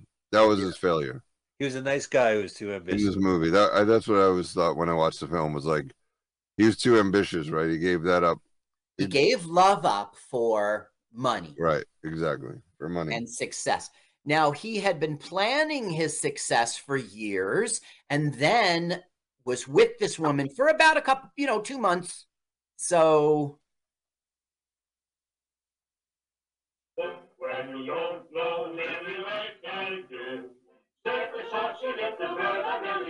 you know this song too. Oh yeah, I don't. If you don't know Lily like I do, Look at the kid. Ah, uh, ah, it's a bad ah, now, Uh, that was inappropriate. yeah, And we him in the really house. won't see that again for the film until he makes an indecent proposal later. But we won't see do any that? more creeping. Sven turns to Redd Foxx. I'm coming. This is the big one. he popped his collar. Lana, I'm coming. No, the, the thing is, Swan's got a bad back. So he's like, I'll take you to the specialist in Chicago and I'll take you girls along from with us and I'll buy you nice dresses and we'll be on a train. It's like what they've always dreamed out about getting it, not Carrie so much. It's what Lotta's always dreamed about getting out of this town. And basically, her wishes are coming true right now. Oh, Frankie set the bird on Lily's hat. he starts playing the "Love Me Tender" song, and he starts crying. He Goes, "What's the matter? It Yeah. brings back memories." No, Colonel Tom Parker owes me five hundred dollars. Did you watch that Elvis movie, Adam? No, I didn't. I liked it. I don't know. I'm going to defend that movie. Which Did one? You watch it? Elvis, the three-hour movie. Oh, should I see it? Sigh, yes. It's not like you might not like it, but I, I really liked it. I thought But it you was- recommend Yeah, I recommend it out. Every There's a lot single- of gyrating, Carl. Just so you know. Yeah, that's right. Yeah, you might get offended. You make sure your kids are not in the room when you watch it because Okay. Yeah. I'm gonna watch it with Rose, but Yeah, my my youngest is 17, my oldest is 22. They could be in the room. they're gonna get fall They've done their own grinding. Wow, they're really in the 20th Oh, century. thank you they're on the much. train. Okay, now you see these hats. We don't know. We don't know anything about it. They will go to the dining car, and women will kind of make fun of their outfits, like they're a little outdated or whatever. And Frances Farmer will get mad at Barney, saying, You knew it. You knew it. That's why you wanted us to dine in the cart and not in the dining. So he goes, Okay, you caught me. When we go to Chicago, I'll buy you all proper clothes. And Oh, so he's he's hiding them for during the meal. They're going in a separate car. when they Oh my God, the meal's on her head. car, he said, "Let's dine in my car." And they said, "No, we want to go to the dining room where everyone can see us." So Barney said, "Oh, okay." You know, he's not going to say no to them. Yeah. And then they got laughed at, and so that's Uh, how smoking or non-smoking section? Bumpkin or non-bumpkin section? Uh, smoking bumpkin. Okay, here they are in the dining car, and you can see a few people taking a look at their hats and stuff and their outfits and Getting making smirks. Yeah. Now, Hello. turn this up because it's a little. Hey, fellow robber baron. Hey, what? Only fair. What are you doing up here? Oh, I'm on my way to Chicago. This is Swan Bostrom and his folks. Now, the reason for this scene is he's going to talk about how beautiful the daughter is. What's the matter with the girl? Oh, is it? hubba hubba. Yeah, but he'll say, "Oh, don't be ridiculous." Old enough to be a father. That's what I always tell her. Yeah, you old polecat. You old Drink a little mother brandy after dinner, all right? All right, I gotta go Okay. sleep with my daughter. now listen to what how Frances Farmer talks about how embarrassed she was. Did you enjoy it? No. No, I didn't. Not. You didn't. Know what was wrong? Well, look at us. Why didn't you tell us we looked so funny? We didn't look funny. Oh, yes, we did. I saw those other women laughing at us. They were laughing at this and Carrie's house. Nobody laughed at my house. They did so, Carrie. Oh, Only they were planning not to try to hide it. You knew before you took us in there, Mr. Glasgow. Why didn't you tell us? Listen, Lover, perhaps your clothes aren't what they Fairness, they look like they're weave war. Yes, I'm They look like their hairstyle. Well, that's Yeah. essentially what I wanted you to hear. And now he's like, gonna, well, I'll buy you proper clothes. He basically starts spending money on them like crazy. That's the reason why you didn't yell, come and get it in the middle of the film. You were embarrassed to eat with us.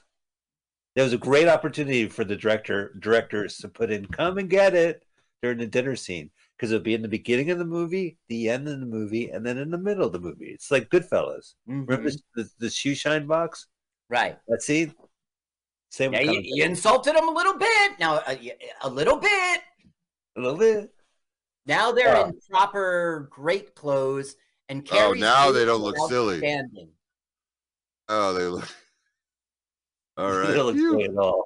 Dude, that other hat looked ridiculous. This one. Okay. Howard Hawks was originally signed to direct, but was replaced by William Wyler midway through the production. Farmer was indignant and clashed with Wyler during the filming. He later said, The nicest thing I can say about Frances Farmer is that she is unbearable. Though her working relationship with Wyler was tumultuous, Hawks remembered Farmer with admiration, saying she had more talent than anyone I ever worked with, ever worked with. So this is the thing about her. She was tough, but she's gold on screen. Right. So you're saying she's talented. Now look at this one. Was supposed to be playing Frances Farmer's role. You can see why they chose Frances. Right. Well, you're right. Politics. She's given. Sorry. Liberals. Right. It was the communists who suggested Frances Farmer. I met her in college. Well, they're all very happy.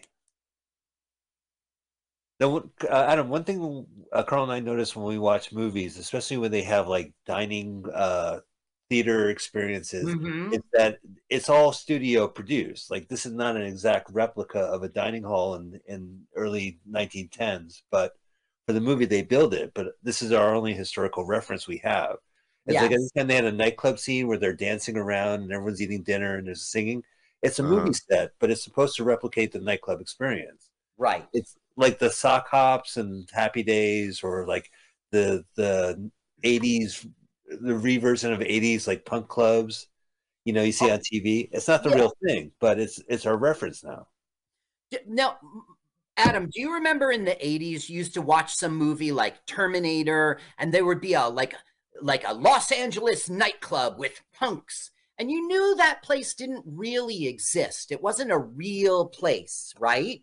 But you would always see it in the movies. Do, do you know what I'm talking about? Yeah, but you you would think it's it because that's your only reference. So you're saying like we don't live in the 30s But and the we 10s. lived right, but we lived in the 80s. And so when we go into this like pretend punk rock club, like like you know there was a bar somewhere and you knew there was a place where you could go see a concert, but this fake like we'll all go hang out as punk rock. Right, everyone has mohawks and uh, spray paint on the wall. So the thing is, like a person in 2020s looking at that would think that was a real place in the 1980s.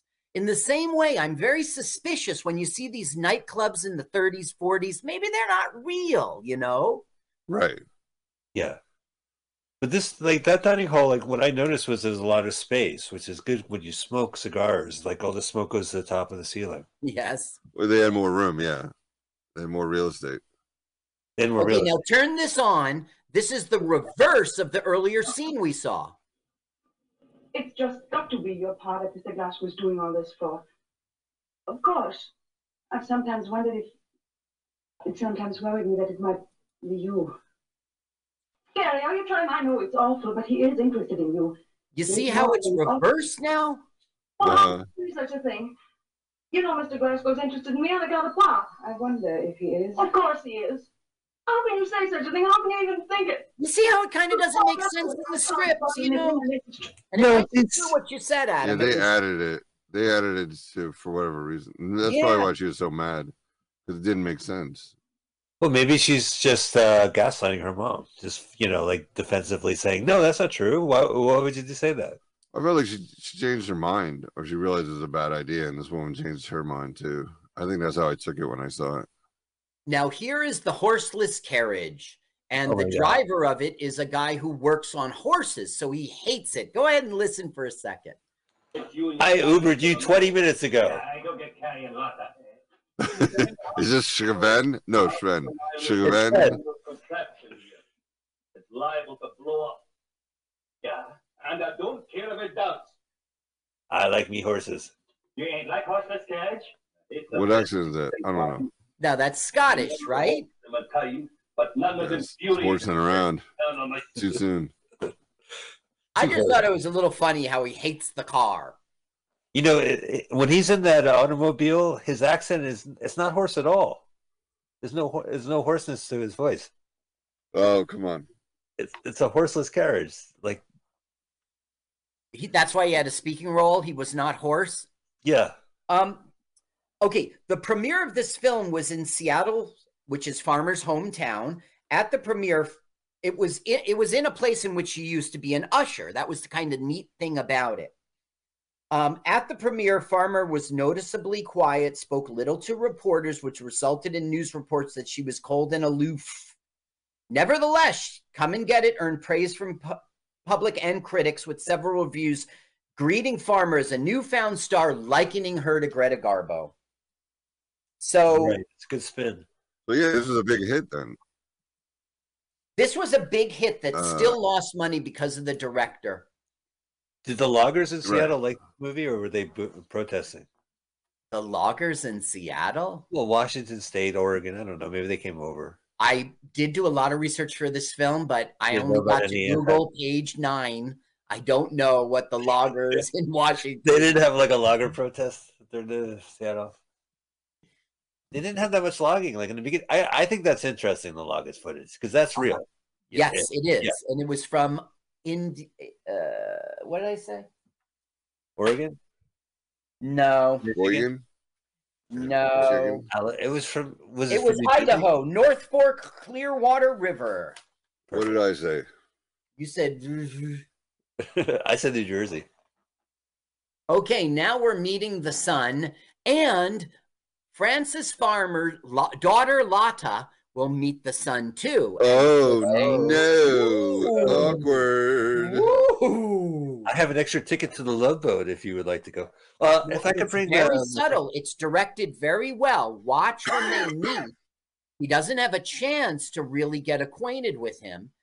And she's a great actress the way you can see it in her face. Look, he looks, she looks, and then she's like, Ooh, I love Whoa, Yeah, holy Hubba hooba. cow.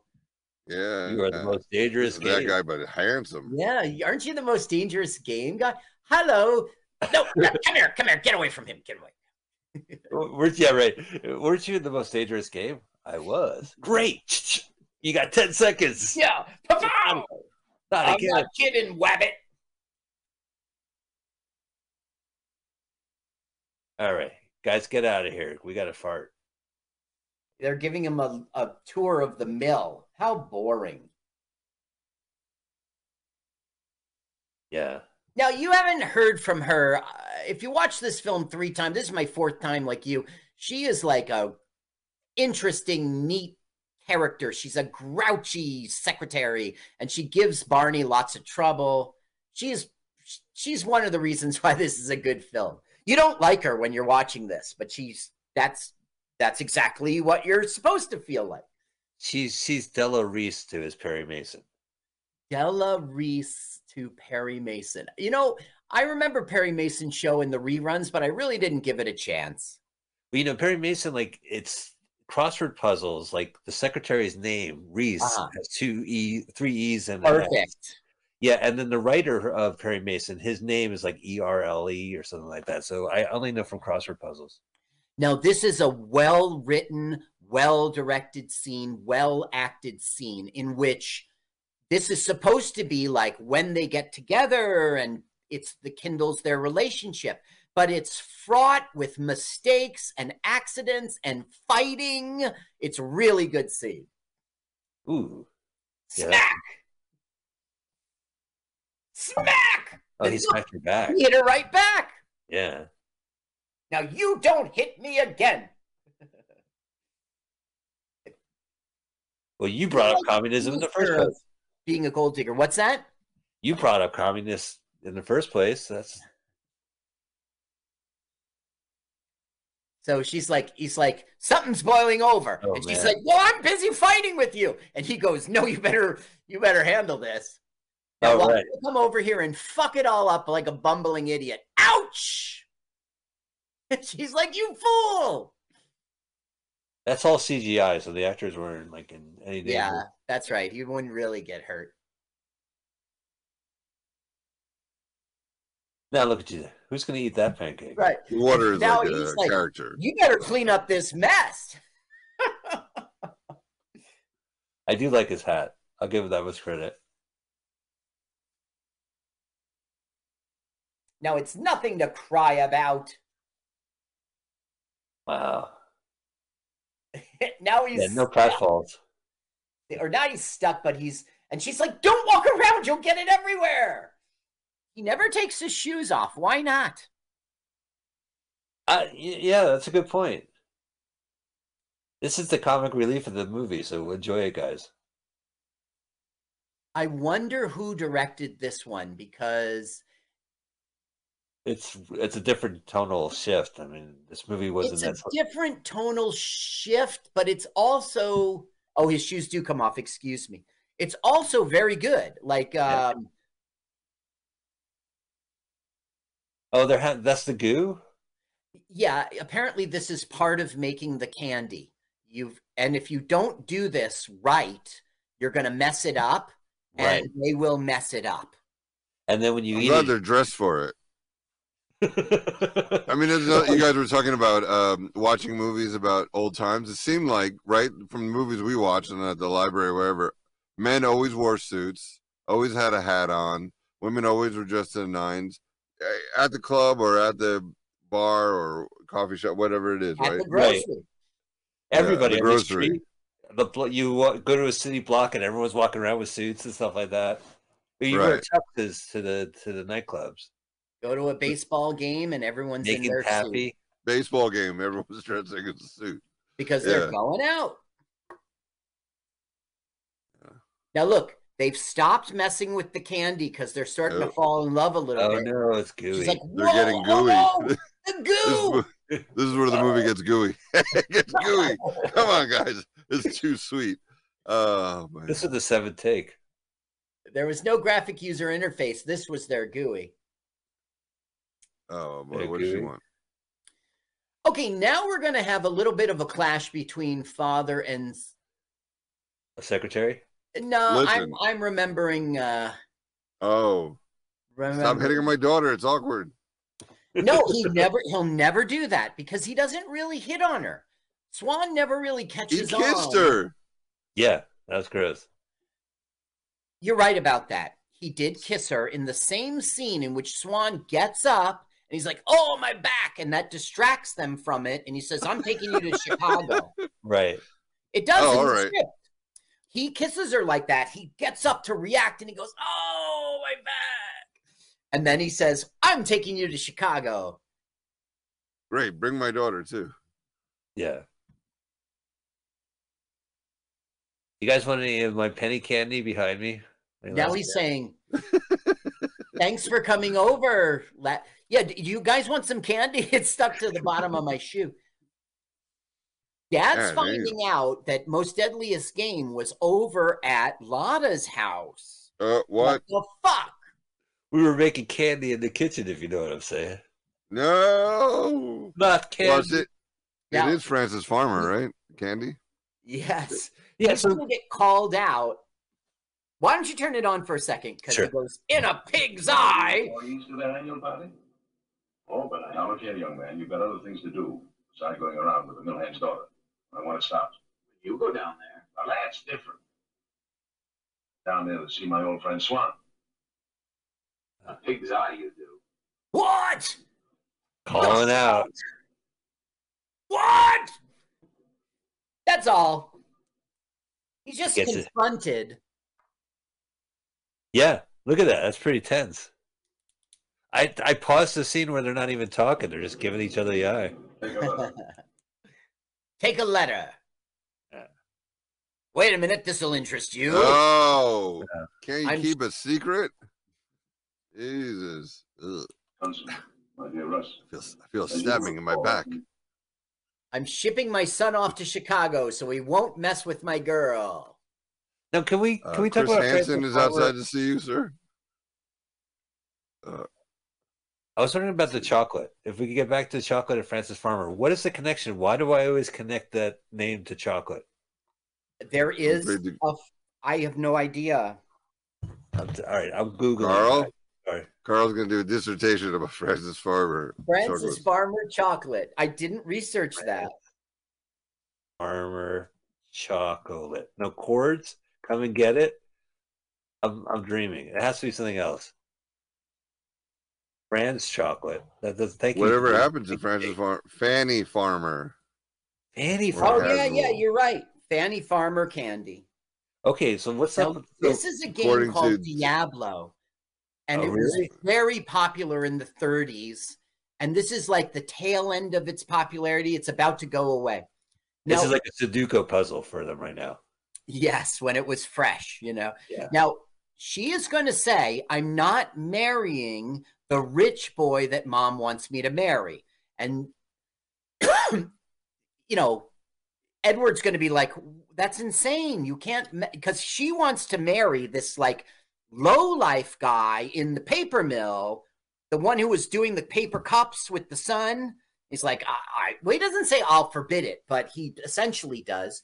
And then she goes, Look, you were gonna marry that Lotta. You mar- you didn't marry for love, you married for money, and look at you, you're miserable. I don't want that to happen to me. And so he will completely change his tune and say, You're right. You should Thank you, marry for love. And he'll be friendly with the bum who's doing the paper cups. He'll warm up to it. You'll see. Oh, he's about to make a lot of money off of that guy. Yeah, Yeah, that's uh, right.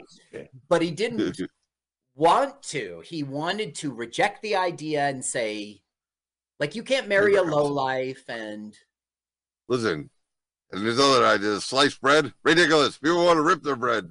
No one wants to slice. you bite your bread off. How can you fit it in a toaster? What's a toaster? People just want to put it in the oven and wait three hours. All right. This is the greatest thing since unsliced bread. I gotta go put horses back in my horseless carriage. Yeah. it's not working. How much horsepower has this horse got? One horse. That's pretty good. Pretty good. The other one's sick. All right, fair enough. Uh, So, you know, he can get he gets it. He gets it. You're right. So you're going to marry for love, not money. And so he's going to try to make it so that okay, this guy's got some money. Paper cup idea. Okay, so there's not only Fanny Farmer chocolate, but there was also Fanny Merritt Farmer from the 1800s was an American culinary expert whose Boston Cooking School cookbook became a widely culinary text. Whoop de doo! This has nothing to do with our film. But I'm just saying, like Frances Farmer, I would think of the chocolate and I would think of the cookbook. I would not, uh, you know, I get the But right now we're researching your tangent. I think it's relevant. Okay. It All right. was on the show. Yeah, right. So here he comes down to the like low life dredges of the workers. He goes, Hey, what's your name? What's your name? You know what my name is. Then he goes, I thought you'd take it this way, you know, about the daughter. So he gets pleasantly surprised that Barney's going to be cool with this. Right. No, he wants to go take him up on the paper cup idea.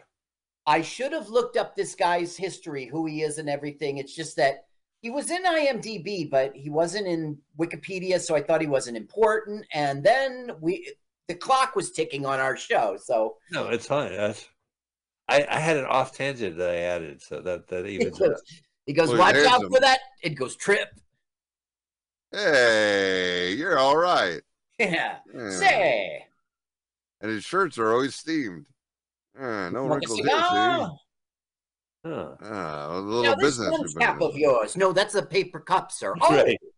Oh, so you can drink water out of it, and it's a Dutchess cap for rodents. We can sell it two ways. This is genius, see? Now, where do you put Send the my ice? son in, who's the ingrate. Send in my ingrate son. Where's the cock blocker? Look at that neat phone, huh? Yeah, that's a top of the line. It's a- that's a horseless telephone. Which is really, this phone is a terrible. They want to put numbers on this phone. I said, no way. See, it's a terrible idea.